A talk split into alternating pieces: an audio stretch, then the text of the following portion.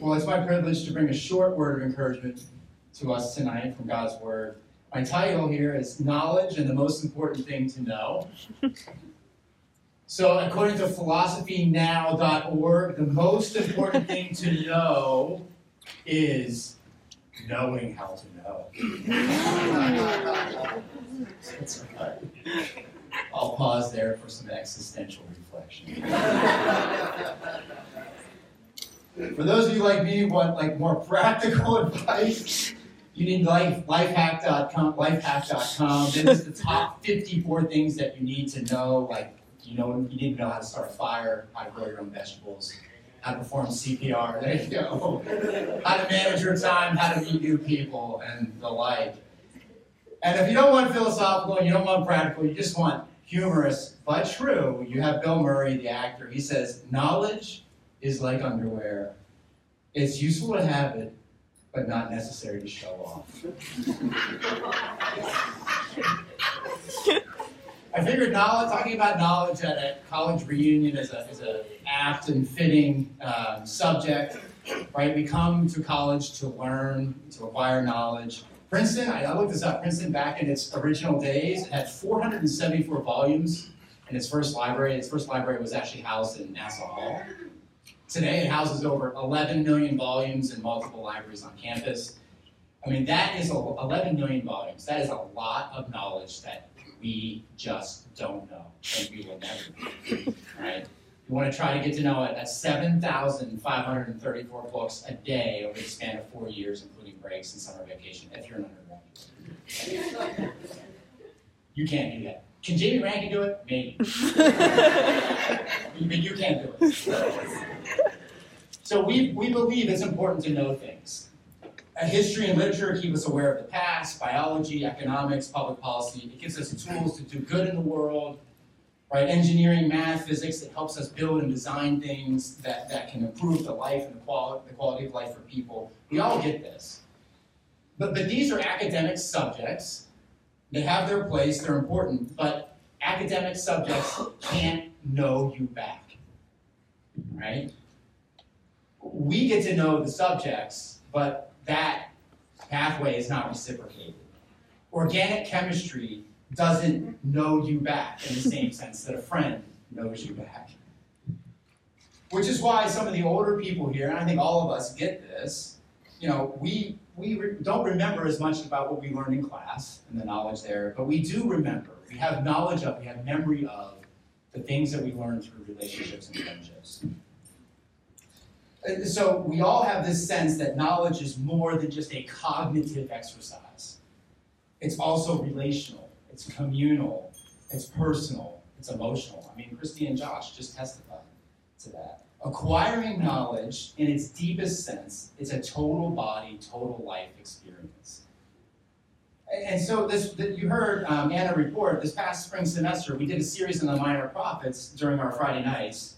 Um, and I thought it would be good to end the academic year here too with one verse out of Habakkuk. That's Habakkuk 2, verse 14. And this is where God declares, For the earth will be filled with the knowledge of the glory of the Lord as the waters cover the sea.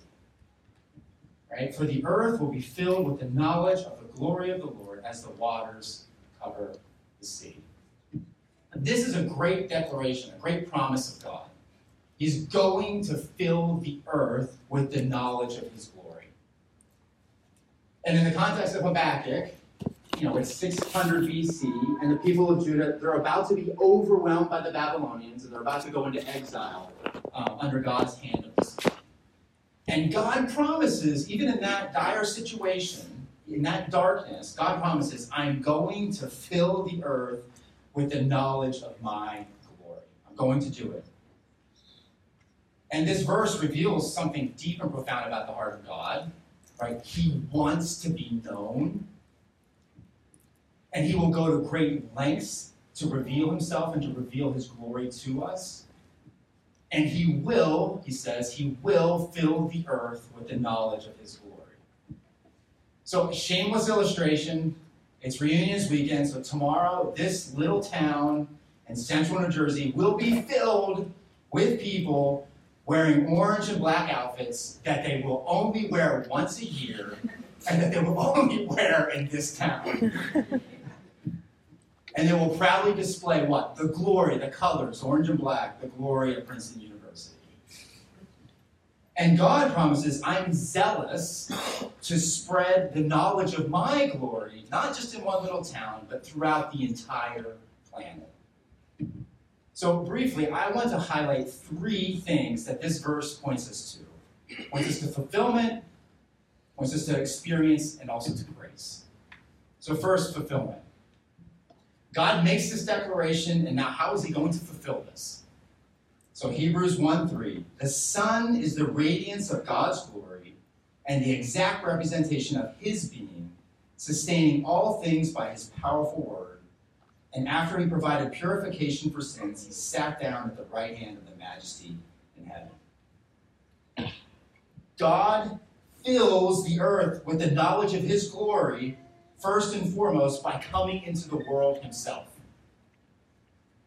Jesus' hands, Jesus' feet, his mouth, his, his actions, his heart exactly represent, exactly image the glory of God. It displays the knowledge of God to the world. John 1:14, the word became flesh and he made his dwelling among us. We have seen his glory, the glory of the one and only Son, who came from the Father, full of grace and truth.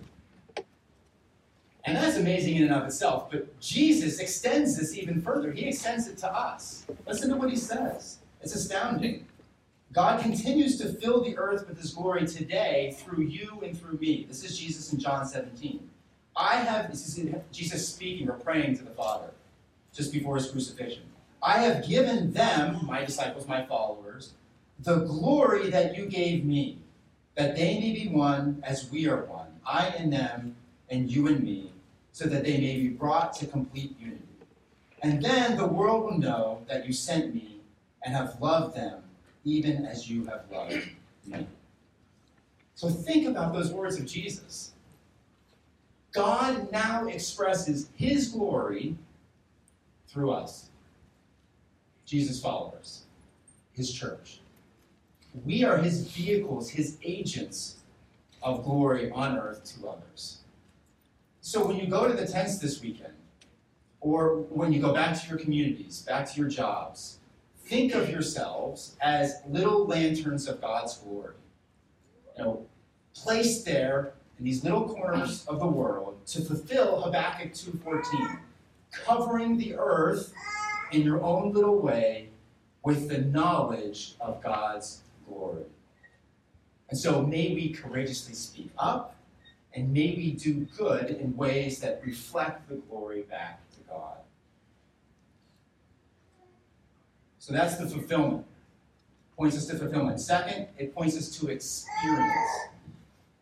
If God desires to fill the earth with his glory, with the knowledge of his glory, then that presumes that we can genuinely know and experience God. If this weren't the case, PCF would have a major issue here because uh, the very first line of PCF's constitution, written many decades ago, states the purpose of this fellowship shall be to promote among its members a deepening knowledge of Jesus Christ as Lord and Savior, Philippians 3, and to enable them through yielded lives to make him known on the university campus, Acts 1 8. If we can't know God, genuinely know God, or make him known to others, then we are absolutely in the wrong place here tonight. But we can know God it's central to our purpose. It's central to our being. It's what we've been made to do. Jeremiah 9, the Lord says, Let not the wise boast of their wisdom, or the strong boast of their strength, or the rich boast of their riches, but let the one who boasts boast about this, that they understand and know me. That I am the Lord who exercises kindness justice, and righteousness on earth. For in these I delight, declares the Lord. I know there's a number of you grad students here tonight. Like, knowing God is not like passing your generals.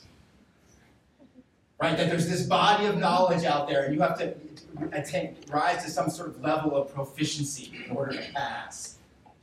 Knowing God is not a one time test, it's a dynamic process of learning how to live in light of God's faithful presence and in, his, in light of his trustworthy promises. And that's what you just heard Josh and Christy share. And last week, if you were at virtual reunions, you heard Clint and Johanna share the same It's learning how to live in light of his faithful presence and his faithful promises. God's promises are certain. Our struggle is believing that all the time. And God's presence is certain, and our struggle is believing that He's with us all the time. And this is why we have testimonies. We testify that God has been with us and that God is faithful to his promises. And we testify that bit by bit, he's changing and transforming us by his grace and by his spirit. And then when we do that, when we testify in those ways, we are filling the earth with the knowledge of his glory, telling and showing others that they too can experience this grace of God, his presence and his promises. And so, third, and this leads us to the final pointer, which is the pointer to grace. Yes, we can know God, but only because God knew us first. Listen to Jesus in John 10. I am the good shepherd. I know my sheep, and my sheep know me. Or as Paul puts it very bluntly in Galatians 4, but now that you know God, or rather are known by God, how is it that you're turning back to those weak and miserable principles? The scriptures in the gospel are clear. We aren't going to come to know God and his glory unless he knows us first and he makes the first move. Romans 3:10 There is no one righteous, no not one. There is no one who understands, no one who knows, no one who seeks God. And if I could take 1 John 4:19 and just modify it ever so slightly. I don't want to modify scripture, but I think this is one time where you can do it. Okay? John 14, 1, uh, 1 John 4, 19 says, We love him because he first loved us. You can make it say, We know him because he first knew us. God knows that we are needy and sinful. God knows that we are desperate for hope in this fallen and broken world. God knows that we cannot overcome death. God knows that we need His grace to be transformed into new creations. God knows these things about us first, and so He makes the first move. He sent His Son to die and to rise again for us. He sent His Spirit to be in us and with us, to transform us.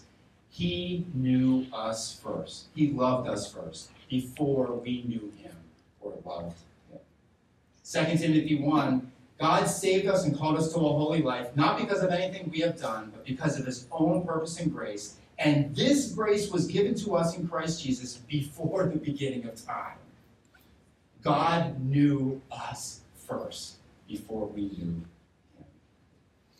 So when we hear Habakkuk 2:14, for the earth shall be filled with the knowledge of the glory of the Lord as the waters cover the sea.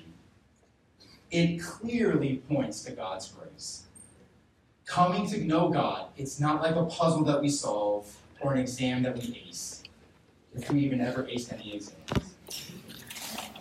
You know, we cannot brag and say, wow, look at how brilliant I am that I figured all of this out. Coming to know God is an act of pure grace because He is the one who knew us first, and He is the one who made first. So come back to my title, knowledge and the most important thing to know. I would I would modify or tweak it. And I would, I would rework it in light of Habakkuk 2.14 to say something like, knowledge and the most important thing is to be known by God. Because when you are known by God, you, you understand that, you realize that, you've embraced it, you've experienced it, it means now, through faith in Jesus Christ, you belong. You're accepted You have a family, you have a community, you have hope, you have new life, and you have a new purpose. So may we be people who are filled with the knowledge of the glory of the Lord. And may we spread that knowledge to others. And may we experience and grow in that knowledge each day by God's grace and through His Spirit. May these be the kind of people that we are